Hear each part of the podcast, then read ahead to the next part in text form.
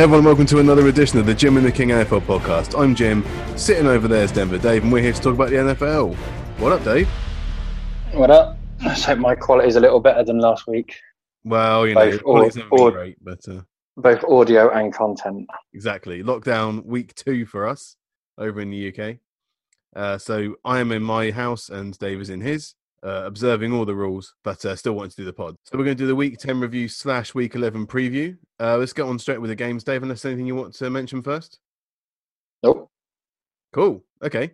Let's get back to the very first game of the weekend, shall we? That was the Colts against the Titans. Uh, it was an AFC South matchup on Thursday night in Tennessee. The Titans started well with the first half touchdown for D'Onta Foreman and a screen run from Titan Jonnu Smith. A Gostkowski field goal worked because it was at least 50 yards away as well, so that was quite nice. Uh, Indianapolis didn't have a bad first half either. Nyheim Hines was the most targeted Colts running back this week, had a receiving touchdown. Roddy Blankenship got two field goals, so the Titans up 17 13 at the half. However, only one team pushed on in the second, and that was the Colts. Hines got his second touchdown in the game. And then the Titans saw a punt blocked and returned for a touchdown by TJ Carrie. Gostkowski missed his eighth field goal under 50 yards before Jacoby Brissett was brought on for a QB sneak touchdown. The final score in this one, Dave, was Colts 34, Titans 17, and both now have a 6 and 3 record. Yeah, Colts was significantly the better team in this game, especially in the second half. Um, they uh, it was a number.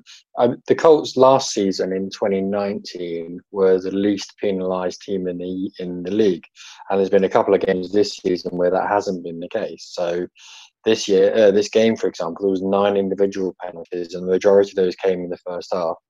Um, cleaned up the act significantly in the second half. There was no interceptions, no fumbles, no uh, turnovers in this game whatsoever. It was a pretty clean game from that perspective, but the well, it was uh, Operation Colts. You know, every single phase of the ball completely in the second half. Hmm. A good game as well for Michael Pittman. He had more receiving yards in his last three games combined. So obviously Rivers is, is enjoying throwing to him for a change. Yeah. I mean, Rivers actually thrown to anyone without interception is quite a good, it's quite a good uh, progression for him. Over 300 yards in this game. Rarefied air for Phil Rivers. And no interceptions as well. That's even yeah, exactly. Uh, okay, so that was Thursday night. A bit of an upset there, really. Obviously, the Titans uh, did have the better record going into the game and were favoured, but uh, there you go. All came together for them on, I on mean- Thursday night. In last week's picks, both of us had the Titans to win, so it certainly, uh, certainly was an expected game for the Titans to come out. Exactly. Should we do the game of the week, Dave? It depends what your definition of game of the week is. well, it wasn't the uh, it wasn't the Broncos. This was the Buffalo Bills at the Arizona Cardinals. A relatively subdued first half. One trick touchdown with Isaiah McKenzie throwing it to Josh Allen, uh, and then six field goals, three apiece to see the Bills into halftime with the lead 16 points to nine. There was a Kenyon Drake fumble, led to a Cole Beasley touchdown for the Bills. The Cards' next drive saw Kyler Murray running his first rushing touchdown of the evening. Then Josh Allen gets picked by Patrick Peterson to set up Kyler's second rushing touchdown of the evening. Then the QBs exchanged interceptions. First, Kyler got picked off by Jordan Poyer. Then Josh Allen threw his second, this time to Dre Kirkpatrick. The Bills thought they'd won the game, though. With just 34 seconds left, Stefon Diggs scored a 21 yard touchdown to put them up by four points. Of course, we know what happened next. Uh, Kyler managed to scramble left, stop, and then throw a Hail Mary, 43 yards into triple coverage. Good job the Texans don't have DeAndre Hopkins anymore because he was there to bring it in as the clock hit zero. Final score was Bills 30, Cardinals 32. Talk to me about this game, Dave. Yeah, that game always going to be remembered for that final play. Mm. Um, doesn't matter how good the play was throughout the rest of the game; it's defined by that one moment. And the moment was a wide receiver who they bought in for not much money, who was given away by, uh, I want to say, a franchise who were doing everything wrong, bought in by a franchise who were doing everything right. Yeah. And it just goes to show what good scouting and uh, good cap management will do for you. Which I never thought I'd say that about the Cards. yeah, Steve Combs not known as a master negotiator, but obviously when you're dealing with Bill O'Brien, anyone can look great. candy from a baby. I mean, the big thing with this is Kenyon Drake. So um, I've been a big fan of Kenyon Drake ever since he came out of college. I think he was from Alabama, hmm and he's never really hit the heights in the NFL. And this was a hundred-yard game for him. Um, there's always a down point with Kenyon Drake, and that was obviously the fumble, which. Uh, I think the Bills even went on to score from, um, Yeah. but there's also an injury, which means then they're not too sure whether or not he's going to be playing next week. Um, so it's a bit of a downer for him. It seems as soon as he gets any kind of momentum, he gets an injury as well. So uh, it was a great game. and uh, I think you're probably right. Other than the Bills Texans, uh, other than the Browns Texans, this was obviously game of the week. Oh, I love your sarcasm, Dave. You're right to bring up the, the rushing actually, Yeah, because indeed. the, the Cardinals had 217 rushing yards and the Bills only had 73, and most of those were Josh Allen scrambles. So, Yeah. Not a lot going on the ground for the Bills. For a long time, though, we've been saying the Bills are a bit funny in the way that they run the ball. They've got Singletary, who looks dangerous every single time he runs it, but they Mm. sparingly use him. Mm. And instead, I mean, Zach Moss, yeah, okay, Moss looks fine, but he doesn't look as good as Devin Singletary does, and I just don't really understand it. Has he got a bit of a a, a lingering injury that the Bills don't want to really let on about? I mean, I'm not too sure, but the wide Mm. receiving core for the Bills is looking better and better every week. With uh, Beasley might just be the sneaky good pick of the season from a fantasy perspective. I had him and let him go, and that was a stupid thing. Um, then with Diggs and Brown again, it's their receiving core is absolutely superb. Well, I mean, both of those players, course. you know, Stefon Diggs and um, DeAndre Hopkins, were both brought in in the off season. Um, the Bills, Yeah, the a lot in- difference- in draft capital for Diggs, but it, he really is a difference maker on that team. He, he's focused at the moment. He's getting the, the lion's share of the rece- receptions from Josh Allen, so he's happy, and you know, it's he's keeping the Bills competitive in games when last season they didn't really have that threat. Um, so we're knocking on the door, but never really getting the wins. I know they lost this game, but this was a freak throw at the end by Kyler, you know, Well, and, and brought in by someone who's any- arguably one of the best receivers in the game. So Well, any any game that you lose by three points is uh, you know it's a game either way. So it kind of it counts as a loss, but at the same time you can take significant positives away from it. Um, again, unless it's the Browns versus Texans game, which was also three points. But let's move on from there. So, but in this, when you've got when you've got the likes of Stefon Diggs, other players around you get better mm, just by definition. More so if you look at Isaiah. McKenzie, Mm. I, Isaiah McKenzie started off at, at Denver as a punt returner and was no good at that. I mean, quite often he'd fumble the ball forward further than he'd actually return it. Um, but in this game, you know, he's so last week he scored a touchdown. This this week he threw a touchdown. Yeah. So and he's now become their sort of gadget king. So it shows that other players are able to learn from the likes of him, and also they they become more open and more. Uh, you have more ability to be able to use them. But no, I think it's two teams who are on their day as good as each other, and it was a really good game and close at the end. Mm. Have we come up? If, has there been a name allocated to this yet? Because normally you have, you, know, you have the Mile High Miracle, you have the what was it, the Minnesota Miracle, you have all that kind of stuff. There was the It's a Miami divisional game, Miracle as well. Is, is there? Is they're saying Hail Murray, aren't they? the Hail Murray? Go for the Hail Murray. I mean, hopefully it's not the last one. Oh, I doubt it. But There's only 43 yards or so, you know. It's just in the triple coverage. It was just so strange that DeAndre came down with it. But there you go. Well done to the Cardinals. And it was interesting that Skip interesting that Skip Bayless was saying the throw was better than the catch. Now I don't see how, but whatever. We'll move on well, from Skip that. says a lot of things. So he, He does, he does say a lot of things. Yeah. Let's do the Seahawks at the Rams now, shall we? So, a divisional game from the NFC West. It was an off day for the Seahawks away to the Rams. Seattle got the first touchdown of the game. A rush by backup running back Alex Collins as Chris Carson is still injured. Sean McVay hates Cam Akers, so it was Darrell Henderson that got one back for the Rams. Uh, then Malcolm Brown chimed in with another Rams to rushing touchdown. Jamal Adams forced a fumble on Goff, but two plays later, when Russell Wilson was seeing his touchdown attempt picked in the end zone, the Rams went in 17 13 up at the break. The second half got even more messy following a second touchdown of the game for Malcolm Brown. There was a botch snap from the Seahawks, and then Wilson threw another interception again to Darious Williams. Um, though the Rams couldn't score off it, they took more time off the clock, and the Seahawks couldn't catch up. Final score in Los Angeles was the Seahawks 16, Rams 23. Um, we talked about kind of surprise results, Dave. Obviously, no one was really picking the Rams going into this, even though they were playing at home, because their offense has been kind of plodding, not really dynamic like the Seahawks has, and their and the Seahawks offense has been so dynamic, it's been kind of covering up for their defense. This week, however, Sean McVay obviously got the better of them. Yeah, I think I didn't think this one was necessarily too much of a shock. If you look at the difference between the teams, yes, the Seahawks are great on offense, but defense they're terrible. I mean, if you look at yards per game conceded on defense, they're the worst in the league. I mean, they're not just the worst in the league by a little bit; they're the worst in the league by a ton. So, with the number of teams that are taking buys at the moment, I think you have to look at um, yards per game. They're averaging 448 yards against them. The second second after that is the Jags, who are 415. So they're a decent, decent amount above. Yes, they play in a harder division, but even still, 448 yards against them, and that's Pete Carroll, who's a defensive coach. He's just been given a new you know, contract as well. Well, compare, compare that to the Bills. The Bills are the second best, so you've got the worst defense against the second best defense. And the Rams, the they have, uh, Rams, sorry, the Rams have the second best defense, mm. and they're conceding less than 300 yards a game.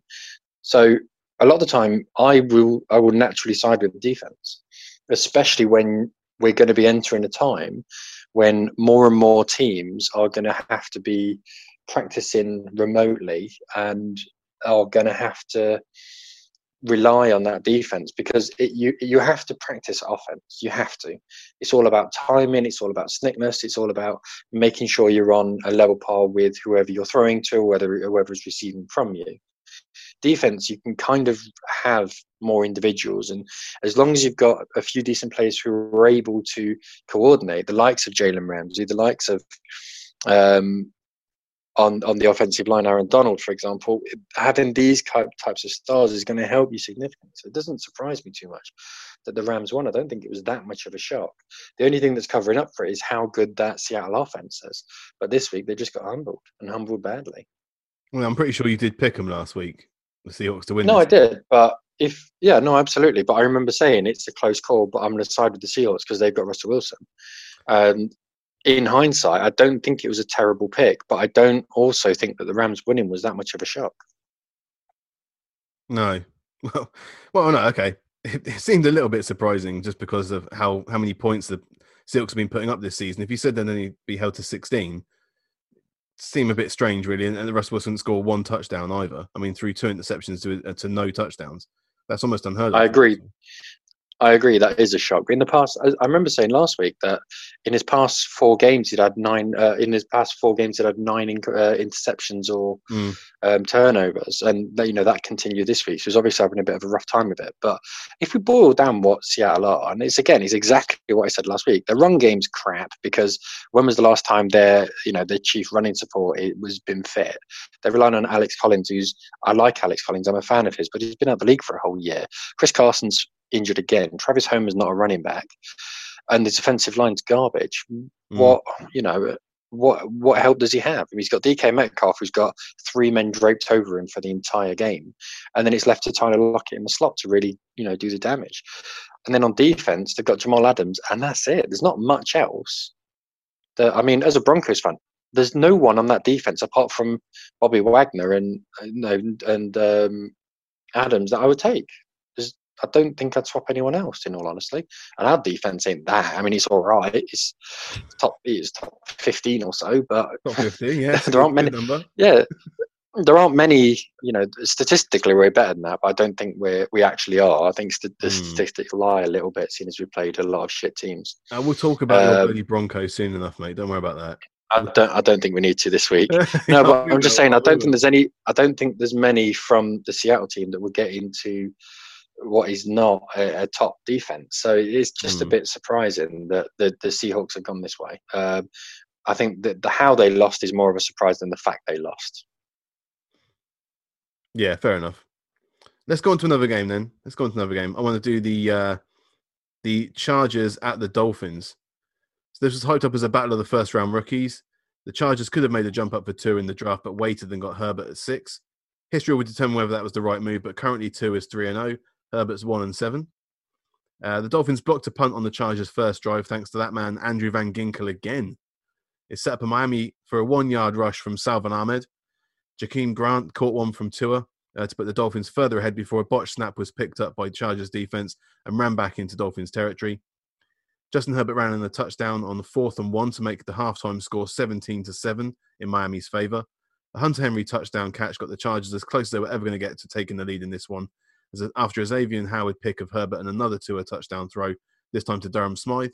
Even a Keenan Allen throw with two minutes left couldn't help the plugs, and the final score was Chargers 21, Dolphins 29. I think Justin Herbert's really unlucky because he's everyone's sort of cooing about him and saying how great he is, but at the same time, he's not winning games. He is not um, winning games. I mean, that might just he's going to win games this week because they've got the Jets, but um, I think it's it's difficult for the Chargers because I just don't think they're as good either side of the ball as um, as the Dolphins are. I don't think they're as well coached, um, and they're certainly not as good on special teams either. Um, so it's a difficult one for the Chargers, but essentially they got beat by the better team. Um, and I personally prefer Tua than I do to Herbert. I mean, mm. the game when you look at it, it was just constant pressure. The amount of times you saw Tua thrown with pressure on him was negligible in comparison to the amount of times you saw Justin Herbert being hurried. And it wasn't even about sort of deep pressure. It was just by the fact that they were making it uncomfortable for him and collapsing the pocket inside. They're also doing that that pincer movement that we've seen teams do against uh, Lamar Jackson, where they sort mm-hmm. of pinch you from outside, and if they're going to force you to run, they do it through the middle. Uh, and it was interesting that the Dolphins were doing that against Herbert, and I, I, don't think Herbert struggled, but that's where his interception came when he was stepping forward, and I, I can't remember if there was a, uh, a deflection on it. Uh, but they basically held a guy who's been seen as a bit of a baller to 187 yards. So it was yep they were making sure that he wasn't able to throw it to the outside and containing him in the middle. So good play from the Dolphins. But it's what the Dolphins do. They're well coached and they make right choices. It sounds eerily similar to a Belichick team, which considering yeah, it does, doesn't it? Yeah, considering that Flores is a Belichick disciple, it does it doesn't uh, it doesn't bode well for the rest of the division for years. He might be the, he might be the one disciple that works out for for Bill Belichick, I think. But maybe I mean that about Herbert. I uh, to notice that that yeah he he does like to duck his head and run, and obviously the Dolphins knew that, so they took that that out away from him, so to speak. You know, if they get some pressure Which, on him, he can't just he can't just bail and pick up the first down with his legs. Yeah, when you look at the beginning of the season, when you're looking at Hard Knocks, the one thing that um, Anthony Lynn was saying to him is you have to go through your progressions quicker. Mm-hmm. And if you put pressure on him and make him even, I don't care how much you improve, and it's the one knock you have on new quarterbacks, and don't go through the progressions quick enough. So that's looking at your first receiver, looking at your second, looking at your third, it's surveying the whole field. And when you're putting outside pressure, because no one likes pressure coming from the outside because you get hit and you get hit hard and that's normally when the big fast guys get you rather than the big slow guys through the middle. So that's mm-hmm. when you mm-hmm. can really get hurt. And it's that's what you want to do to a rookie quarterback. Make him nervous and make him throw in positions he doesn't want to and make him hurry his progressions. And I think the Dolphins did that really well. And to a certain degree, Herbert did really well to actually not collapse in that situation because we see a lot of rookies do that. I mean, you were skeptical of him coming into this season. You were a big, big critic of him. How has your opinion changed? He's obviously outplayed anything that he did in college. I'll tell you that for nothing. Uh, but there are some gaping holes in his game that I think that the Dolphins just gave you a little little peek of of what you can do to this guy. Uh, an even better defense. Obviously, the the Dolphins are still a year or two away from being proper contenders, but they've got the blueprints go mm. there, and I think that when Herbert comes up against a truly good defense, he's going to, you know, it, it, could be that awakening moment. Either he sinks or he swims. But I've been, yeah. I've been obviously you can't help but be impressed on what he's done so far. Although I would just say that Tyrod Taylor managed just as many wins with eight less attempts. This than, is uh, true. But uh, I mean, the losses so. that they have, the losses that they have suffered, can't really be put at his door. Um, the one thing that I did read earlier this week, though, is apparently he's got a haircut now. Yes, which has. means which means that his helmet's going to be able to fit a little because you can't use the same college helmets as you can in the NFL. So what that means is that his helmet's going to be able to fit better, which means he's going to be able to see the field more and run through his progressions better. That is apparently something that I saw. I've never heard some tripe in my entire life. Or like Samson, he's lost all of his talent with his haircut. I mean, it looks like he's cut it himself maybe, with his left hand. Maybe. well, this was this wasn't just his lowest. Uh, this wasn't just his lowest amount of yards during the season. It was uh, his lowest rating as well. So it wasn't just the it wasn't just the, the, amount of yards he didn't get. It's what he was doing wasn't as well. His mm. lowest previous to this was in his second game against uh, the Panthers. So yeah, he is the fact that he uh, his friend the least amount of yards, first time under 200, and uh, yeah, he's, he's, there's definite the definite uh, improvements need to be made. Let's do an AFC West game now, Dave. The Broncos visiting Las Oh, Vegas God. for the first time, but this was their fifth straight away loss to the Raiders. A relatively quiet first half with just one touchdown, an 11 yard run by Raider Josh Jacobs, but two interceptions from Broncos' number one QB, Drew Lock.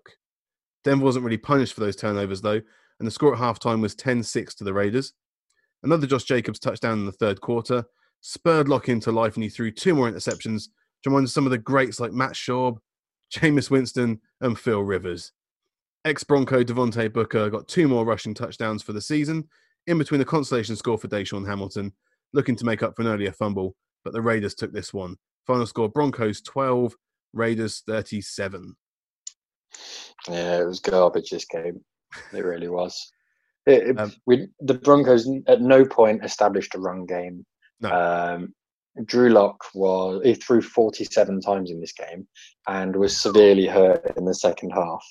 Um, at one point, I remember texting you because he took a massive hit from behind, like an enormous hit from behind, and I think it was um, Cole Nassib. Yeah, he's the ma- from the uh, Browns Hard Knocks episodes, isn't he? Yeah, yeah. Um, so he hit him really hard, and then he looked as though he'd broken something, and it's been confirmed he has severely bruised ribs, which might keep him out this week. And then he went ahead and threw two absolute dimes, one on third down, and one to basically take us forward to hit a field goal, because obviously he's allergic to throwing touchdowns. Mm. So uh, I, at that point, I was thinking, okay, so he's showing some balls, he's showing some good again, and it's what we've seen in previous games. As much good as he as he shows, he regresses at the same time, and it's to the point now where I'm thinking, okay, previously you've given him a bit of a pass because he hasn't played many games, but now Drew Lock is just he's not progressing at all. Um, and it's coming to that point where do we say, okay, enough's enough, and we need to start focusing on looking at getting someone else next season, or do we stay with Drew Lock? I mean, it is a decision for people who get paid much more than I do. Um, but at the moment, I see no benefit in sticking with him right now. Well, I think Matt Ryan might be available. Yeah, behave. Uh, well done, the Raiders, though. Raiders were efficient all the way through. Um and it was a Derek Carr performance, really. Uh, a couple of stupid decisions he was made. And there was uh, quite a few times, I think three on the row, where he went downfield just because they were kind of taking the piss. And uh, they knew they could do that, so it didn't really matter all that much. And then they ended up punting it. So actually, his completion stats looked a lot worse than they actually were. And to be honest, they just ran the ball an awful lot because that's all they needed to do, and the game sort of petered out to a, uh, an early finish, really. So no, Typical Raiders. Derek Carr scoreline. Zero Pretty much. zero interceptions, 154 yards. Yes, but they get them into position and they run it in. That's that's Ah. just what they do. Yeah. Um, Um, Some yeah. other quick stats on this game, Dave. So Denver were kept just 66 yards rushing on 19 attempts, which is under 3.5 per attempt. That's less yard, and also less yards per pass than Derek Carr as well. Um, and before this Mm. game, the Raiders only had five takeaways. These were all fun facts given to me by Punk Raider. Yeah, I can imagine. Yeah. It was it was a shit the bed game versus a a defense that had no right putting up those kinds of stats because they are not good enough. They were gifted. Um, well, yeah, it was a shit defense against a shit offense, and guess what? The oh defense no, won. no, no! It was. praising the Raiders a minute ago. Come on, give them some shine. They played well. Uh, no, I think they, they but they, they did play well on offense. On defense, you know, they were gifted interceptions and th- those takeaways. They didn't earn the takeaways. I mean, they were given to them by stupid decisions on offense. Um, Pat Shurmur came into this game saying that they had, you know, the Broncos need to run the ball better. And then what do we do? We put in our worst rushing performance of the season, and some of that was because of He the was right. defensive line of the Raiders. no, he, was absolutely was right. Some of it was because of the uh, defensive line of the Raiders, which I think is better than most people give it credit for. Mhm. Um, but at the same time, I don't think the Raiders' defense is what won this game. It was the uh, efficiency of the offense, and the offense is significantly better than people give it credit for. Okay, so we've done your team. Let's do mine. it. So uh, Bengals rookies Yeah. Joe Burrow and Tee Higgins continue to grow their bond with a first half touchdown on Sunday, but Ben Roethlisberger cleared from the COVID scare at the start of the week, found Diontae Johnson and Juju Smith-Schuster to help see the Steelers to half 22-7 up. In the second half, Ben found his own rookie wide receiver Chase Claypool twice to ease Pittsburgh easily past the Bengals in the AFC North matchup. Final score in this one was the Bengals 10, Steelers 36, and the Steelers, Dave, are now 9 and oh. 0. Yeah, there's not too much you need to say about this game. It was the best team in the division beating the worst team in the division, Mhm. um, and the Steelers continue to show why they are unbeaten. I thought that they started the game really well and were in cruise control for the rest of it. It's yes, literally finally we didn't play as that, I'm down so much to our opponent. You know, we did that against the Cowboys, No. but this time we uh, kept the foot on the neck. Bengals That's- 0 of 13. That's the Steelers thing to do. That's that's what the Steelers do. You know, Yeah, Steelers we play do. down to bad teams. Yeah. Um, so yeah, the fact that you didn't is good. Your rushing game was garbage in this game, though. It's the one thing we I don't know how many- but you know, Yeah, still got, still got you need you you need to improve your rushing game, um, especially against teams who aren't going to be so generous in allowing you to throw over 300 yards on them. Well, like I said, I, I want to see Anthony McFarland get more touches in the game, so maybe they'll start looking at him a bit, bit more. It's it's not very often though that you play against a team and they have how many was it 12 or 13 thir- third down attempts, Yeah, um, 13. and they convert they converted zero. That's right. So yeah, I mean that's that's quite an achievement. Um, well done, well done, Bengals. Bengals. All right, well there we go. There's no need to talk about that game anymore. Just another win. Nope. Okay, so let's go for the 49ers versus the Saints, shall we? So there's a slow start for the Saints on Sunday evening as the busted up 49ers managed to jump out to a 10 0 lead thanks to a touchdown pass to rookie wide receiver Brandon Aiyuk. But two Alvin Kamara touchdowns, one a rush and one a catch, moved the home team ahead by half time. Uh, now it was during the first Saints touchdown drive that Brees got a strong tackle from Kentavius Street. Brees finished the half, but the second half was a chance for Jameis Winston to have a go again. The Saints defense got some shine with two interceptions on Mullens by Malcolm Jenkins and Patrick Robinson. Kamara got yet another touchdown against a team that's struggling to score full stop. And the final score in this one, Dave, was 49ers 13, Saints 27. Yeah, I'm still not sold on the Saints. Um, it's been announced now that Drew Brees is out for the next at least the next two weeks. Yeah. So Fractured they're gonna be starting and a Jameis collapsed Winston. lung, they reckon, didn't they? yeah, it's just because he needs a couple of weeks off mid-season. I think that's all it is. Um, So yeah, the the Saints get to see what their future looks like with uh, either Jameis Winston or Taysom Hill. Um, oh, wow. Yeah, Jameis Winston threw 63 yards this week. Drew Brees threw 76 yards, and Alvin Kamara ran 15. I don't really have a huge amount else to say about this game other than it was really dull. I mean, the that's Saints only had two out. of 12 uh, completions on third down as well. So Yeah. not.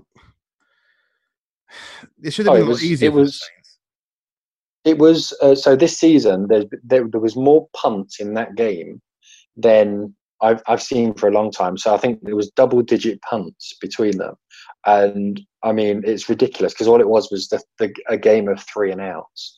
Mm. So the worst thing the Saints can do is believe that they're any good because right now they really are not. Well, they always believe they're good. Oh, no doubt. the NFC South, Dave, where the Bucs managed to get the bile out of their mouths after last week's 38-3 spanking by the Saints. It started well for the Carolina Panthers, though.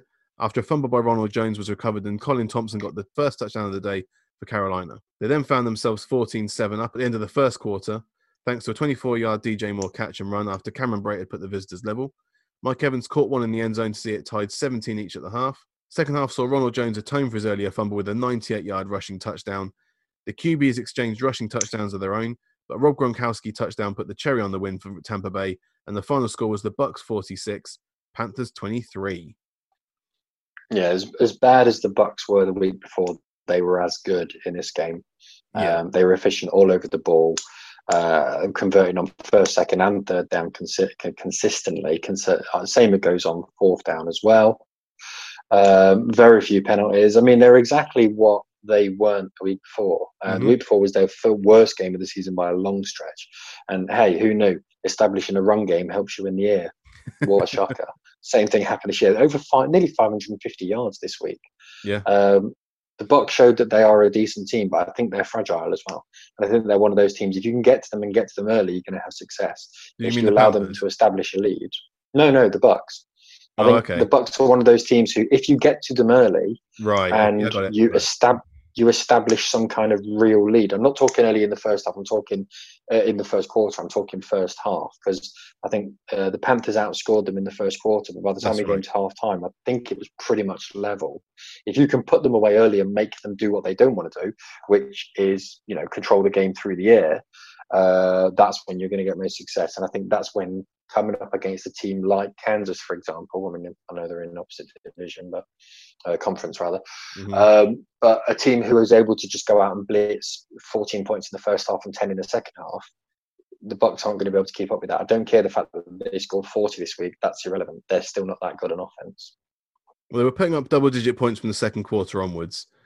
On the other side, yeah. the Panthers only converted one of nine third down attempts, held to 65 rushing yards and less than half the Bucs passing yards.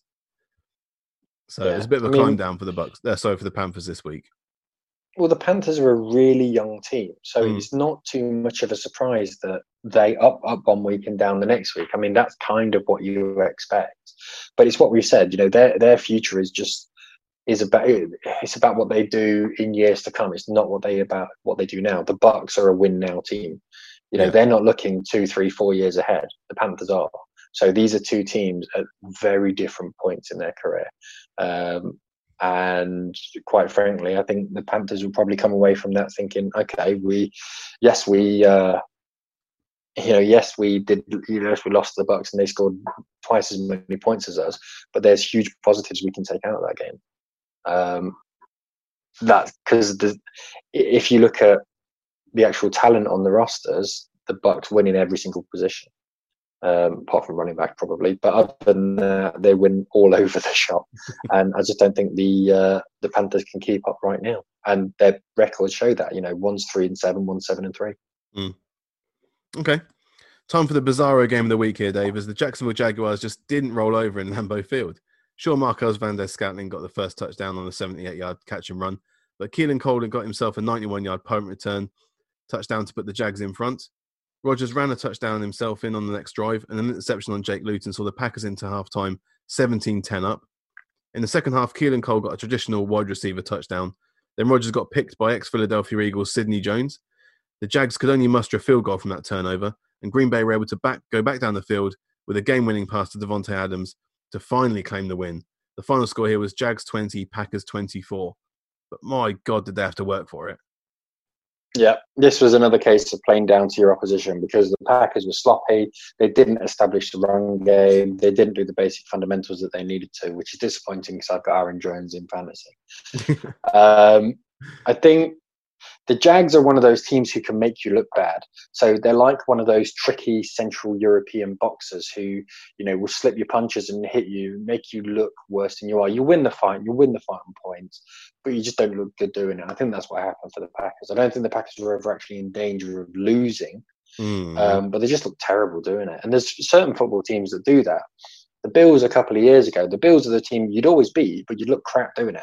And you come away thinking, well, we should have won that a lot better than we did, a lot easier than we did. But the defense spoiled it and made it look worse.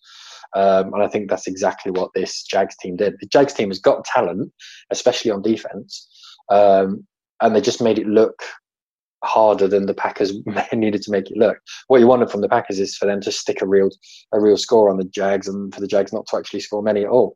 Um, but as it turned out, second quarter for uh, Green Bay was the real highlight. After that, for the rest of the period, they were pretty shy. and that was that. It, really. So another yeah. scour your eyeballs game, and wouldn't you know it, the Browns are involved again. The highlight and only points in the first half was a 41 yard Cody Parkey field goal on the first drive. Nick Chubb was finally back from injury and chimed in with a touchdown to make it 10 0 after the Texans missed a field goal of their own.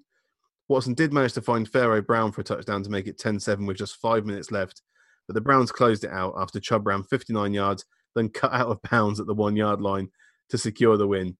Final score in this atrocious attempt at a game was Browns 10, Texans 7. So the most exciting thing that happened in this game was the Donovan Peoples Jones one yard kick return. That tells you everything about it. He caught so the ball went up in the air. This is literally this isn't even me trying to be funny. This is the yeah. most exciting thing that happened. The ball goes up in the air. He catches it, doesn't signal for a fair play, and gets mowed like absolutely destroyed by the uh, Texans um, the Texans special, teams. About five minutes later, he's then returning a punt, and uh, guess what? He calls a fair catch. so yeah, that was the most exciting thing that happened in this game. I have nothing else to add. Awful, awful, awful. Wheels are falling off the Texans completely now. Yeah. oh dear. There's, it's a yo-yo division that one, the AFC South. Either you're winning it or you're bottom of it. Ask the Jags for more details on that one. Uh, let's go Yeah, I think to. Sorry, go on. I was only going to say it's tricky if you're a Texans fan because you can look on your team and see real talent, but at the same time, you just see huge, big gaping holes, and you don't have the capacity to be able to fill them either in cap space or um, draft capital. So it is really, really difficult to um, to see any bright sparks in the future for them. Yeah, it's a long tunnel they got to go through. Yeah, Like the Shawshank. Redemption. Oh, I want to go to uh, the Washington football team against the Detroit Lions. So this was a game for the rookie running backs and not for the blood pressure of either fan group. John Joe Swift got the scoreboard churning on the first drive for Detroit. Marvin Jones broke coverage to help put the Lions up 17 3 at halftime. Swift got his second touchdown of the game to start the second half. But there was a different Washington team that emerged, and they scored on every drive. First, a rushing touchdown for JD McKissick, then two touchdowns for Washington's rookie running back Antonio Gibson, plus a Dustin Hopkins field goal with 16 seconds left made it 27 all. But the final sting was that Stafford managed to connect on two passes and Matt Prater nailed a 59 yard field goal as time expired to snatch back the win. Final score in Detroit was Lions 30, Washington 27. Ouch. I mean, it is it is harsh, but I mean, I picked the Lions, and I'm a secret Lions fan. So You are, yeah. in this game though in this game though there was 88 passing attempts in a in a game between matt stafford and uh, alex smith so it's almost like this game happened about five years ago it uh, but no it, it was great because what you had is two older quarterbacks who know the game inside out and are crafty and rookie uh, running backs who were really applying pressure on, on the ground. So um, Gibson didn't get too many yards, but the yards that he did get were crucial. They were crucial third downs and scoring two touchdowns as well.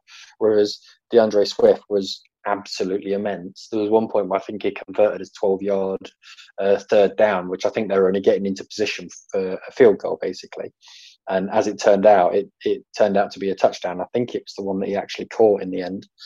Um, so he was he was crucial because he, he was all over the place this week. He's uh, he's overcome the difficulties he had at the beginning of the season, where his drop catches were actually losing games. Yeah. Um, but no, it, it was it was a very entertaining game, and especially because I kind of like the uh, Washington team and uh, I love the Lions. So yeah, it's really entertaining game for me. It was just a shame that Red Zone didn't really show more of it. They were too obsessed with other crowd pleasing games, let's say. yeah, teams that are actually playing for something. I don't care. Every game's as important as the others, unless it's the Browns Texans. So to the NFC least, talking about games that matter. Mm. We seem to get a divisional game from this lot every week, Dave. Uh, this time it was the Yeah, Eagles at the Giants, and Daniel Jones seemed determined to beat the turf monster, running in a 35, sorry, 34 yard QB draw uh, to get the scoring going. Wayne Gallman got another rushing touchdown to make it 14 3 at half time. Second half, we had a 56 yard Boston Scott rushing touchdown for Philly, another touchdown for Gallman, and then the final rushing touchdown for the Eagles, courtesy of Corey Clement. But the Giants field goal kicked their advantage to take the win. Final score here was the Eagles 17, Giants 27. this game was trash. this game's trash. The division's trash. I mean, I, li- I like the Giants, uh, but when you concede in 30 odd yards on a QB draw, it's ridiculous. That that the Eagles team that had success was the fact that they were able to take out an entire defensive line and bring in an entire new uh, defensive line to replace them, who were as Yep. good as the first lot. Hmm And now they have none. They have no no defensive line that's going to apply any pressure. Their defensive line, they're not winning the line of scrimmage at all. Their offensive line is garbage and cannot protect Carson Wentz. A lot of it is through injuries. I concede that. Mm. But with the Saint, with the Eagles, it happens every season. There's massive injuries constantly. everyone gets injured. and yeah, but I mean, there's there's been times in recent years though the Eagles have been decimated. All of the Eagles' injuries are at one position a lot of the time as well, uh, which probably doesn't help. But it happens every Scouting season every single. I don't know necessarily if it's that. It just I think some of it might be luck, but the fact it's happening every season says something. Um, but no, I mean the the fact that the Eagles and the Giants are both top of that division with three wins, it you know it, it kind of says it kind of is a bit of a mockery to everyone else. There's other teams. I mean, the Seahawks have won six games and they're currently sitting third in their division. So it kind of says uh, a lot about this division. Really, it is, it is ridiculous. I mean, the, the fact that one of these teams is going to go into the playoffs is a joke. I know the Eagles have drawn the game, which means that they're top. Um, but even still, they are the worst team that's currently leading the division. They're the worst team that's leading the division I've seen in a very long time. The Eagles were 0 and 9, uh, 0 of 9 on third down uh, conversions, averaged under five yards a pass, and only completed 21 of 37 passes. This isn't the same I mean, Carson if, Wentz that got drafted a few years ago. This this guy no, looks plays, like he, he, plays, he got injured one. he's injured too many times, and this isn't the same person anymore. I'm, I'm really yeah, worried. but, but because of that offensive line, he has to play every single down as though it's the last down of the game. But so he was always running about for his life. He used to better get out of these things. He used to better scramble and appear out of nowhere and make pass. He's not doing it anymore, Dave. He can't do that anymore because it looks as though there's a, there a man light on the offensive line. There's always on every single play. There's always someone applying pressure. He used to be able to deal with that pressure. He's not dealing with it anymore. That's what I'm no, saying. he couldn't. That's that's not true. He was never dealing with this pressure. He was dealing with pressure, but it wasn't on every single play where there was multiple people running at him constantly.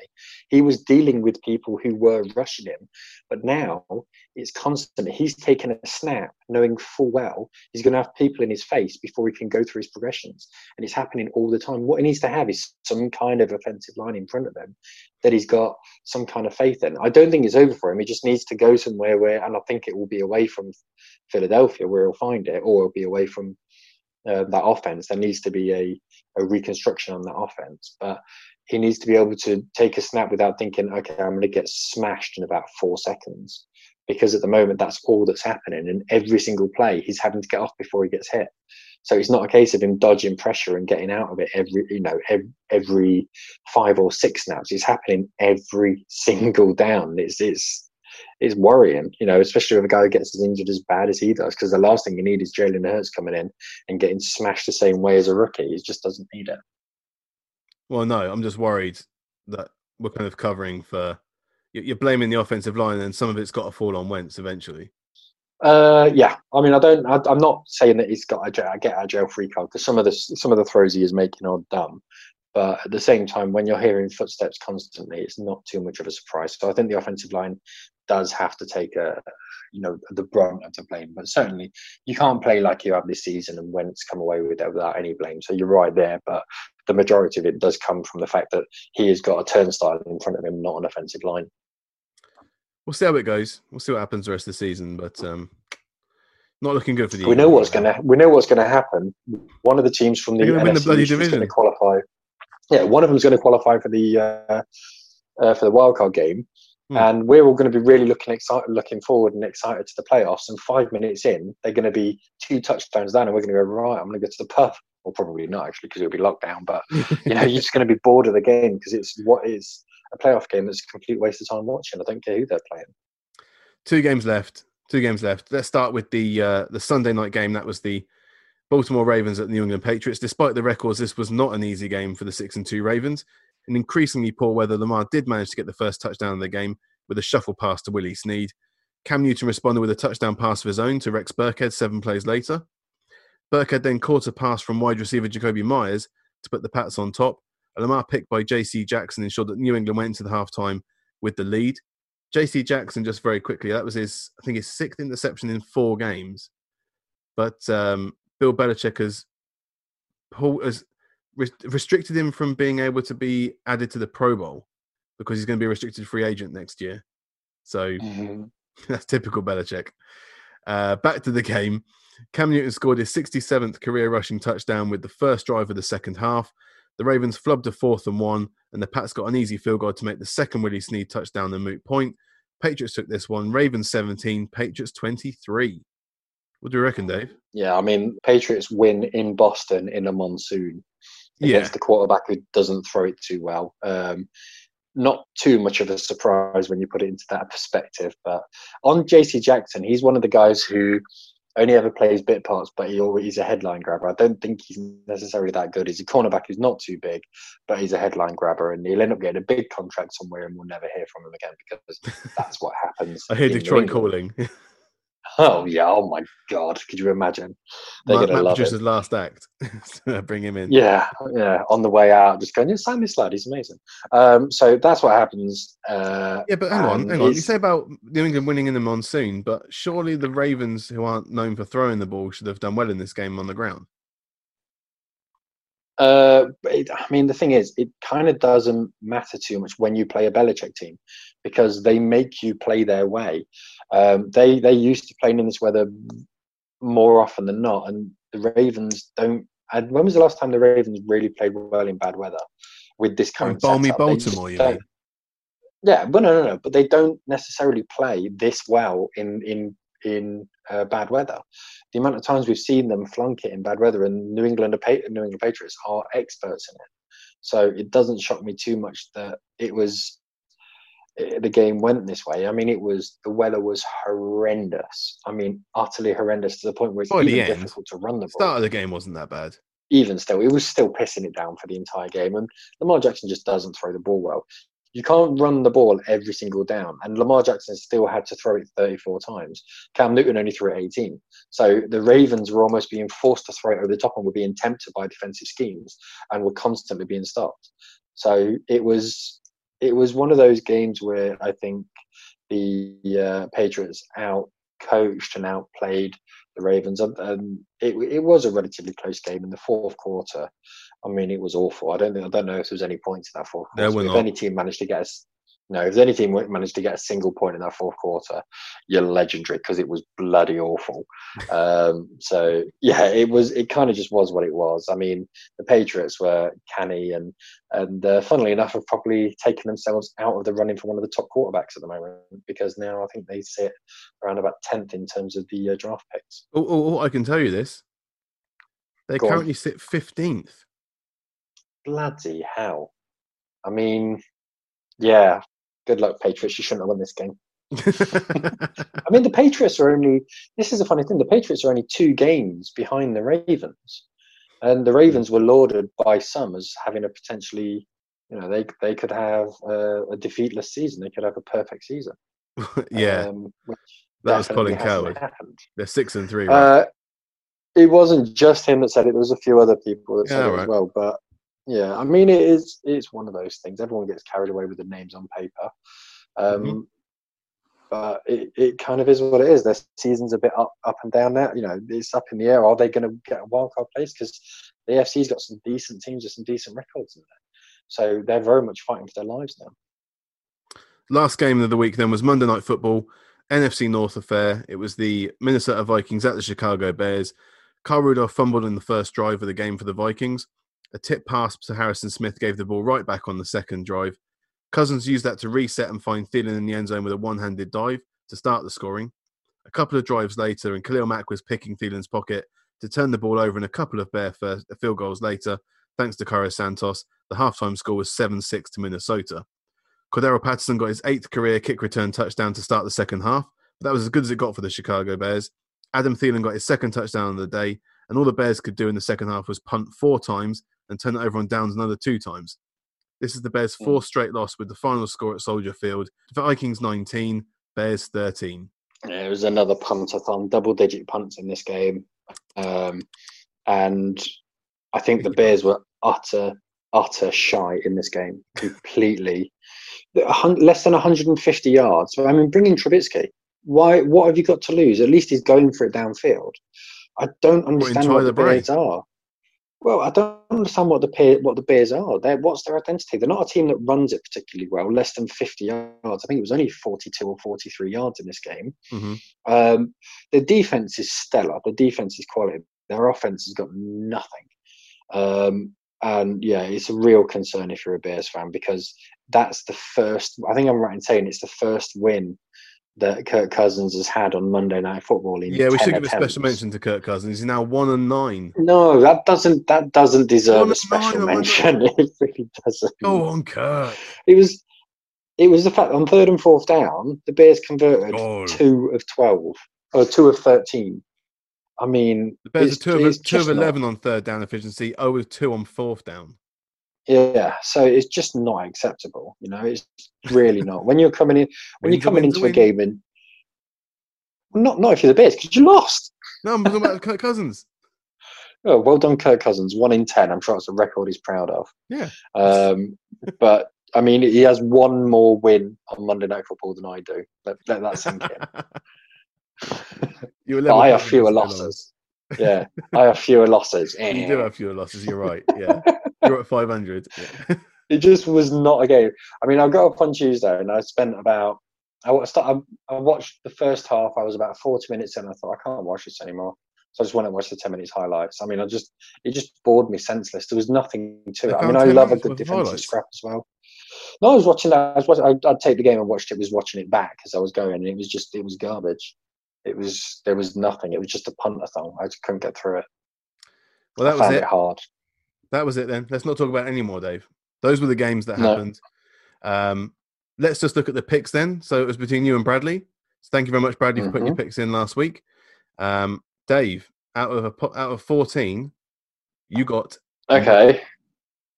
Got nine. That's not bad. That's all right. It's not bad There was a at all. couple of weird results. Um, Mhm. What did I get wrong? So you got the Titans wrong because the Colts beat them. Okay. You picked the Eagles to beat the Giants, the Bills to beat the Cardinals. They were 30 seconds away from doing that. Seahawks to beat Yeah. the Rams, and the Ravens to beat the Patriots. Mm, okay. No, I mean they're not ridiculous picks. I got all of the other Mhm. right, so yeah, I'm done with that. That's fine. And Bradley got nine as well. Oh, I have to stop drawing. oh my god. Okay. Uh, I mean that's good. Well, well done, Bradley. That was that. That is a good effort. Bradley also picked the Titans to beat the Colts, the Washington football team to beat the Lions, the Broncos to beat the Raiders, Seahawks to beat the Rams, 49ers to beat the Saints, and uh, that was it. But he did pick the Patriots to win. So, and the Giants. That's a good chat. got those two. It's a good chat. Mm, mm. Yeah. So the overall score is still the people have 97, Dave has 93. So Yeah. we're just holding that gap. Mean we? You're meant to be on my side. I'm not on your side. I'm never on your side, Dave. Such a then. That's it. This week, I am. This week, I am picking the Jags. you go ahead, mate. Please pick the Jags. Go on, I dare you. I double dare you. yeah, right. We're talking about uh, picks then, Dave. What about your uh, your bets? How did that get on? Terribly lost. I was, by Thursday night, I was done. yeah. Uh, the uh, You put the I think Titans in your betting. yeah I Titans. always avoid two. a Thursday night bet, guys, just in case. Yeah. Uh, I had Titans. They lost. Browns. They won. Packers won. Raiders won. Seahawks lost. Uh, Saints won by a fingernail. Uh, Saints uh, won by a fingernail, and uh, Buccaneers. So I lost two of five, uh, two of seven. Mm, Um, so I won the square root of Jack. yeah. I joined you on that one as well. Um, Yeah, well, you picked the Eagles. Enough I said. did pick the Eagles. yes, and the Ravens and the Seahawks. So, Yeah, but the Packers, Raiders, Steelers, and Saints did come in for me. So, um, yeah. I am on a run now of uh, one, two, three, four weeks without a win. Yeah, Oh no! Barren times. You know what this means? I don't know Next what week, it feels like, Dave. So, next week, I'm going to rock it. okay, okay. Uh, what else we got to do? We've got to do oh fantasy stuff then, Dave. How'd you get on this week in fantasy? Oh, fantasy. Um, lost. Oh no! I mean, it was looking really, really close until the Monday night game. Um, I was playing Philly side, and then Adam Thielen went and posted double-digit scores, um, and it wasn't so close after that. So, um, just to put it into perspective, I got. Are you ready for this? Mhm, The mhm. lowest score in our league this week. I got sixty-eight points. Boom! If you're going to lose, Dave. lose badly. I had one player in double digits, and that was my quarterback. Well, at least yours made double digits. I had Russell Wilson. He did not make double digits on his uh, his points, unfortunately. Yeah. And I, I've I've ridden with Russell Wilson. I'm going to die with Russell Wilson. So he's he's won me some weeks. He lost me last week. Um, Your backup running got back- you back 30 points. terrible. Yeah, I, I my my my bench running backs got me more than uh my starting ones. So wrong Yeah. decision there. Cost me. And they took the loss to the guy who's now top of the division. So, Yeah, I've just sent you. I've just sent you a trade request. I will reject that as soon as I see it. So You don't know what it is yet. it doesn't matter, Dave. It's you. Yeah. Whatever you do, mate, is going to be awful. All right, let's see it. So I've, I've offered uh, you John Brown for Nyheim Hines. And I, I shall reject that. You need a little bit more help at wide receiver, so I'm trying to do you a favour. So one place I'm stacked, giving you one of my running backs. I can't afford to, so go away.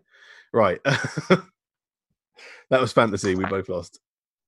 Damn. um, this week I've got bottom of the league, um, and I'm really worried I'm going to lose. I really hope you do. I might start coaching her now on uh, trade Yeah. sheets to make waiver wires Yeah. to pick up. Let's take a quick break, Dave, and we'll come back and we'll do the picks for week 11, and we'll also do uh, the betters as well. Yep, sounds like a plan, Batman.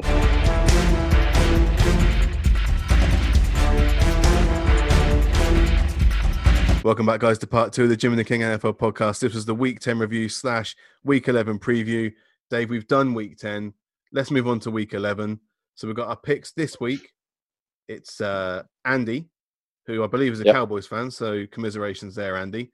But thank you very much for Easy. and for giving us the picks for this week up against Dave. Yep. I have his picks here, Dave. So all I need now is who you think are going to win the week th- week 11 games. So, Which means one thing: yeah, who's certainly not going to win those carnage. games. Utter carnage. Let's start with Thursday night then, shall we? It's an NFC West matchup. It is the Arizona Cardinals at the Seattle Seahawks. Now, uh, one team's coming off an amazing performance um, and a great finish to the game, and another with uh, a whimper and a prayer. So I believe form is temporary, class is permanent. Right? What? who knows? I'm always wrong.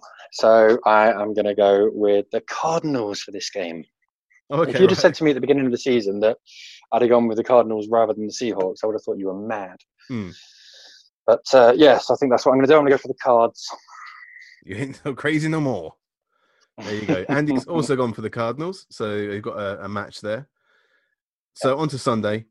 First up, it's the Philadelphia Eagles at the Cleveland Browns. I feel another ice scouring coming on here, Dave. Oh my god! Um, I mean, the, I, you can't really bet against the Browns in this game for all everything I've said about the Eagles' offensive line not being able to withstand pressure. hmm The Browns' pass rush. It, I mean, it's insanity how much success they could have against that offensive line. So you can't look past the Browns. But on Are his you- day, Carson Wentz. Well, on his day, Carson Wentz is not just better than Baker Mayfield. He's he's a different level.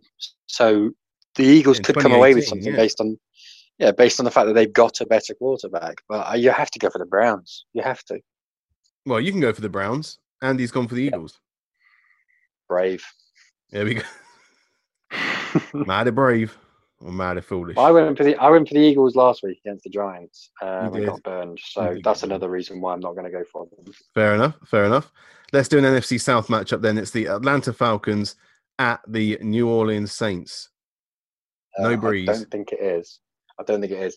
This is the Atlanta Falcons versus the Jameis Winston-led Saints, which is a very different no Brees. uh, no, but it's the Jameis Winston bit, which is mighty important because last year He's they used were to playing the Falcons. Brees. Last year they were without Brees, Hmm. and uh, Teddy Bridgewater earned himself a starting quarterback role out of He it. did, yeah. Yeah, this is this is Jameis Winston's turn. You know, this is where he has to go in and be big. I just don't. He has, he, yeah, it's exactly his time to shine. I just don't see it, especially what we saw last week as well. The Saints were not good. Um, the This is difference Falcons could be. defense he's up against.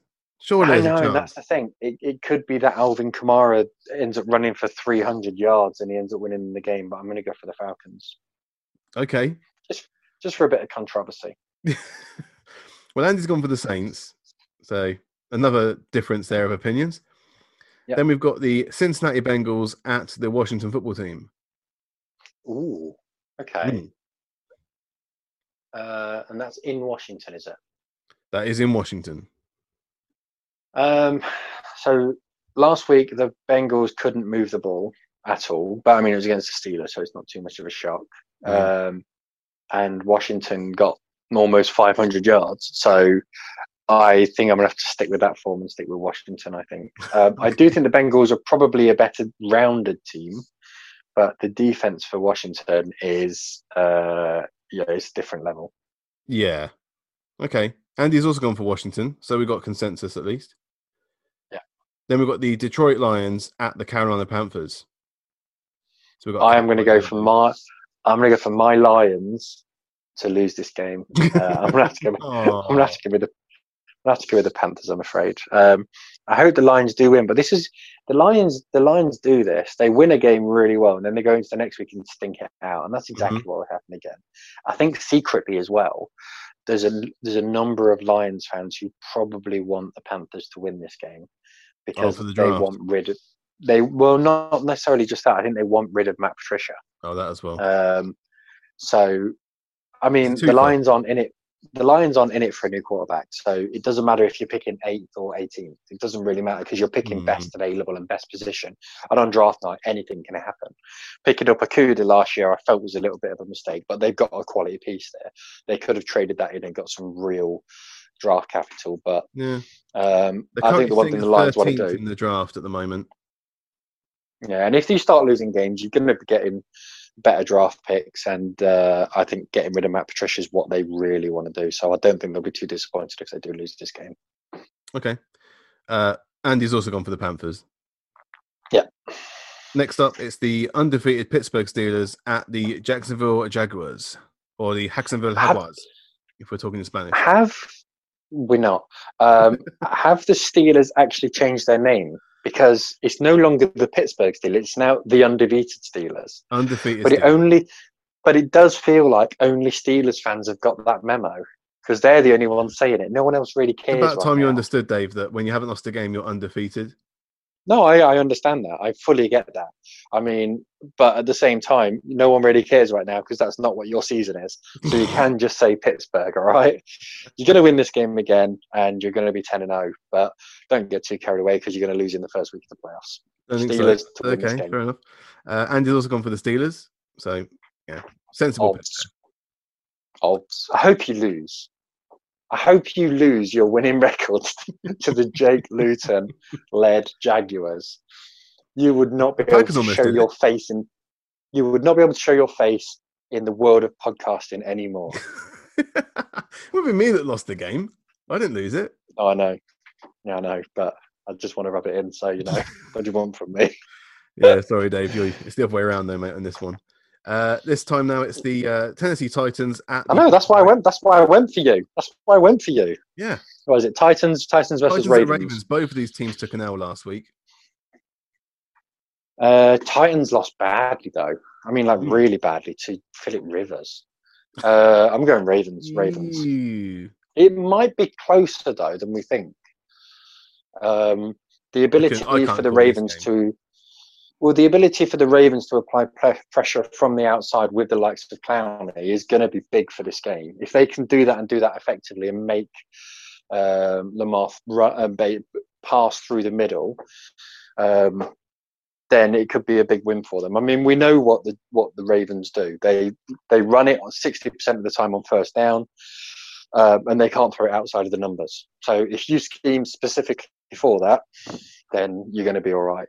And the one thing that we have said about um, about Brian Flores, about him being the only uh, uh, Belichick disciple who's doing well, you've got to remember uh, Mike Vrabel as well because he's been top notch. True, true. Do you remember what happened last time the Titans faced the, the Ravens? Um, they all M&T Bank Stadium. Yeah, they all hugged and wished each other a happy Thanksgiving. Pretty sure the Ravens got taken out of the playoffs. Yes, they did. Um, which again is a playing. We all know though, playing the Ravens in the playoffs and playing them during the season are two very different things. Not once you've so, got the um, sorted out. Well, that's the thing, have they? Um, yeah. But it'll be interesting to see. It'll be interesting to see. Hmm. And um, in the playoffs last year, we obviously saw Derrick Henry run his uh, running attempts were measured in miles rather than yards. They were. So it'll be interesting to see what um, what he does this year. Well, what he does this week against the Ravens. Absolutely. Let's move on then to the New England Patriots at the Houston Texans. Um, Patriots are Texans. That's a dirty game. Can, can I opt for both teams to lose, um, or can I go for a tie? Can I go for a tie? Um, I mean, you can, yeah. Do you want to tie? Texans, no. Texans are dog shit, so I'm going to have to go for the Patriots. But I feel horrible doing it. So yeah, Tex, uh, Patriots, Patriots. I think. Okay. Uh, yeah, well, it, it was Andy's wrong gone for doing the, it. I don't know if I told Andy's gone for the Titans in the last game. He's gone for the Texans in this one, so he's got a different AFC South feel for the, the picks at the moment. It's a pity you didn't go for the Jags, but okay. he ain't stupid. No. Let's look at the uh, Miami Dolphins at the Denver Broncos. Then, Dave, what are you doing here? Um, so maybe a blessing in disguise, but we are told that Drew Lock is out this week. Oh yeah, he's out for Um, at least a couple of which- isn't Yeah, so he got banged up pretty badly. Um, I think it was like Colin Acid uh, tackle that that did it. Yeah, yeah. Um, so it's going to be Brett Rypien. Um, I like Brett Rypien. I think he's nothing more than a backup, but he's exciting to watch because he just thinks, "F- it, I'm going to go lights out. Um, but ultimately, I think the Dolphins will walk away with the win, and unfortunately, it might be a heavy win. So I am going to go Dolphins on this one. oh dear, Dave. Well, uh, Yeah. yeah. Andy agrees with you. It just takes there. us just takes us one step closer to getting Justin Fields next season. Yeah, yeah, I guess. We ain't getting Justin Fields. So the Jets are off their bye week and they're at the LA Chargers. Um, Chargers. I mean, Jets are the worst team I've ever seen. So yeah, Chargers. yeah, I don't care. It, it could be the 2008 Lions playing them. Yeah, honestly, the Jets are. Eh? Andy's gone for the Chargers as well. All right, I'm not going Yeah. to I argue mean, this one too much. No, it's a sensible thing to do. The Green Bay Packers are at the Indianapolis Colts. Both teams won last week. Um, if it's in Green Bay, I think it's Which an not. utter no-brainer. No, I know. I think it's an utter no-brainer. It makes it a bit more tricky, the fact it's in Indianapolis, but then uh, fair weather, it's in a dome. Yeah, I'm gonna go Packers. Packers should walk that one. Packers, okay. Well, Andy has gone for the Colts. Has he really? Wow. Yeah. Okay. Oh, okay. I saw his picks earlier on. I can't remember what he picked though, and that's a bit of a surprise. Okay, fair play. Still surprising. Mm. You never know. You Absolutely. never know. Uh, Well, he just the, he just sent me a list of teams. I didn't I didn't see the the actual. I didn't see the actual game, so it was just it was just a list of teams. we all know not- you've that got Dory brain anyway, so you're going to remember these picks. Uh, Yes. Three games left, Dave. First up, it's the Dallas Cowboys at the Minnesota Vikings. Cowboys at Vikings. Uh, That was off the bye. eh, that doesn't matter. That's that's a myth. I didn't. I've done some stats on this. Uh, it genuinely doesn't matter. I think the. I, uh, I I can't bet for the Cowboys at the moment, so I'm gonna go the other way. I think.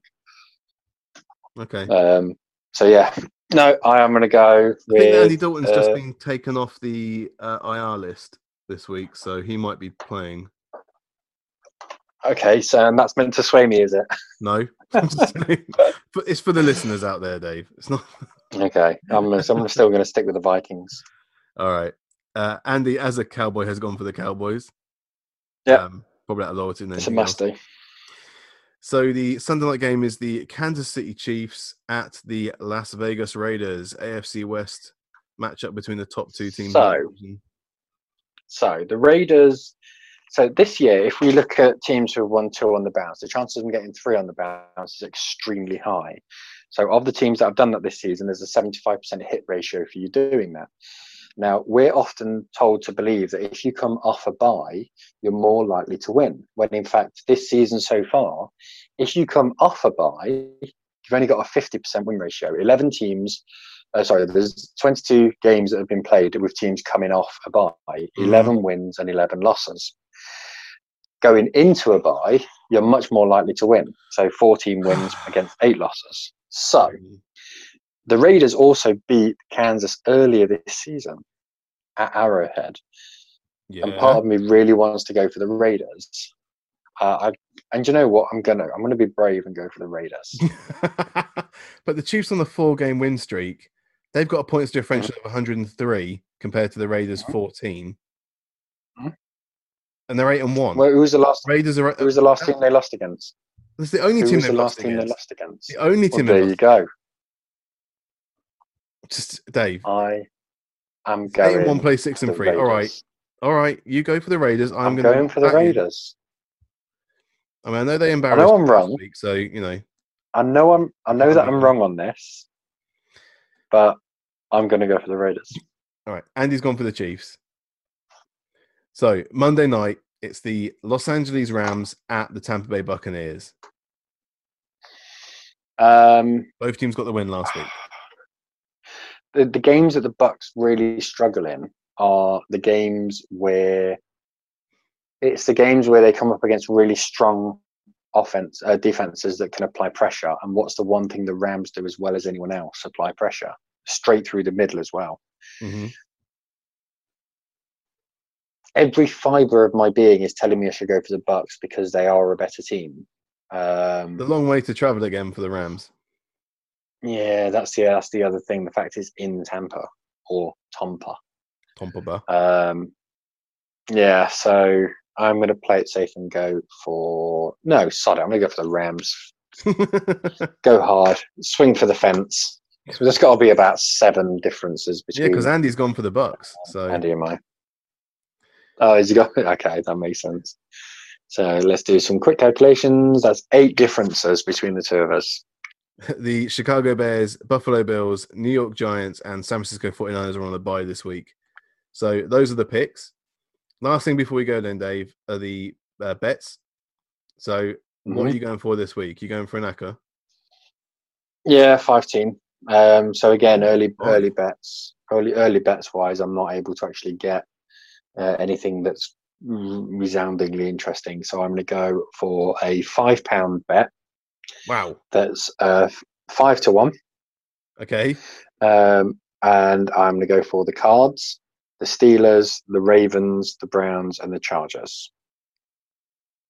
Um, and the one that's boosting that up significantly is the Cardinals. Hmm. And what are the yeah, what I think- on that then? Uh, thirty quid, just over thirty pounds. Excellent. that'll- Well done. Pretty much double what I'm what I'm on sitting on right now. So I stuck a five on it. Well, I've gone with an eight-team acca, Dave, because I've got Manly, Oh, Manly. wow, okay. No, you haven't. You got girly girly balls. Well, you picked five, I picked eight. So let the listeners be the judge of who's got the biggest balls. Um, I've also gone against you on a couple of these picks as well, I think. So I've gone for the Patriots to beat the Texans. Texans. Yeah. Yeah. I've gone for the Panthers to beat the Lions, like you did in the picks. Steelers to beat the Jags, obviously, just to uh, pad out the acca. Um, Titans to beat the Ravens because of what they did last season. And Derrick Henry's a beast. Uh, the Dolphins to beat the Broncos. The Chargers to beat the Jets because you know it's the Jets. The Vikings to beat the Cowboys and the Bucs to beat the Rams.